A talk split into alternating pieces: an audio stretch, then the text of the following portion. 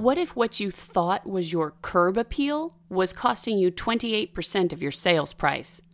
You'd probably crack out a lawnmower or a weed eater or a paintbrush as fast as possible. I'm Carol Ellis. I'll expose these three all too common curb appeal improvement errors today in episode 33. You're listening to Real Estate Investing Today, the one podcast that tomorrow's real estate moguls listen to today, where in just nine minutes or less each day of the week, you receive fresh real estate investing strategies, leading edge financial tips, and relevant news nuggets, along with full access to the infamous REI Today Vault. Coming to you now from iTunes, Stitcher, and online at rei.today. Here's your host, Carol Ellis. The improvements that you and your sellers are making to add curb appeal to your property could be costing you more than a quarter of your total sales price.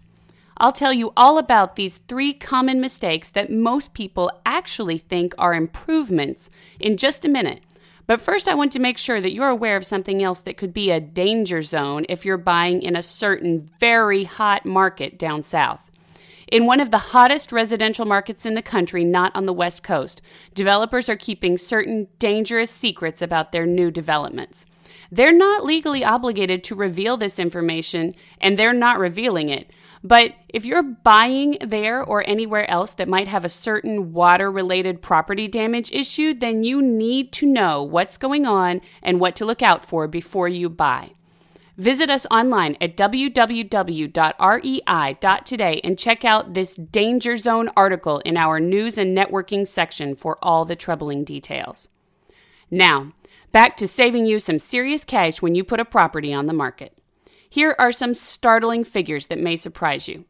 According to Clemson University researchers, good curb appeal, basically in a nutshell, good landscaping, can translate to as much as a 28% home value boost on just about any property.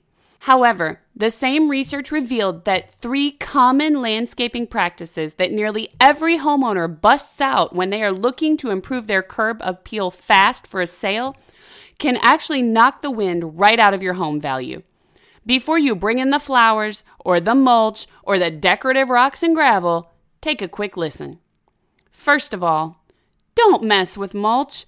This doesn't mean don't care for your trees and plant beds, but it does mean that the common practice of building a mulch volcano, you know, those huge mounds that go up the sides of the trees in your beds, is a big no no. Michael Rigby, a Virginia arborist, noted that the practice is not only harmful to the trees, but it's also extremely common for landscapers to do this if they do not know enough about tree care specifically. It will be up to you to avoid the volcano and the associated root rot and aesthetic issues in order to keep your landscaping looking good. Second, use a light touch with new plantings. It may be tempting to throw a bunch of beautiful flowers, a new sapling or two, and some snazzy hedges into your yard in hopes of creating a quick and dirty, gorgeous garden to attract buyers like bees. But in reality, Overplanting usually results in a lot of dead stuff in your front yard because it makes it hard for anything to actually take root. Think carefully about what you're planting, and in general, stick with the bright, colorful, small stuff for a fast front yard fix.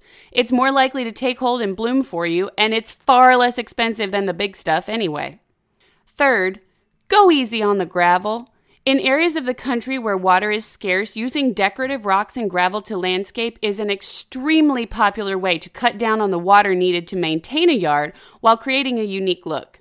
However, too much gravel will hurt the plants you do have. Even cacti need a little dirt, and most homeowners, while they may want to lower water bills, will react better to a property with at least a little green out front. Remember that gravel basically acts like an oven, so it can actually bake your plant's roots if you're not careful. A light touch and a little preemptive research will go a long way toward keeping your home's price tag high and your foliage intact. Don't want to spend the time doing your own preemptive research? Well, good news, I did it for you. I spent a little time reviewing a number of sources of botanical information and came up with a great list of drought resistant plants, that is to say, ones that might like gravel, and some quick and dirty notes for you on how to plant and care for them as well. If you want to keep your water bills low and your front yard lush, you can't afford to miss this list. It's in the REI Today vault, if you hadn't already guessed that, with this episode 33 on the label. Head on over to www.rei.today slash vault to view it right now. And if you're not yet a member, no worries. Text REI today, no spaces, no periods, to 33444 and I'll provide you with fast, immediate access to this information and all sorts of other great trainings, news coverage, interviews, and a lot more insightful info that will make your investing safer, faster, and more profitable. And remember, when you do that, you'll also be able to grow your network by interacting with me, my guests, and your fellow listeners to REI today. So stop by and ask questions, make comments, network with other investors across the country. Text REI today, no spaces, no periods, to 33444 or head over to www.rei.today slash vault right now. REI Nation, thanks for listening in, and please always remember this your best investment is your own education. Thank you for listening to Real Estate Investing Today. Be sure to subscribe right now on iTunes, Stitcher, or at rei.today. Your feedback is welcomed anytime by sending email to feedback at rei.today. This show is for entertainment purposes only, does not constitute the offering of any securities, and is not intended as legal or professional advice for your situation. Content is property of the REI.today network.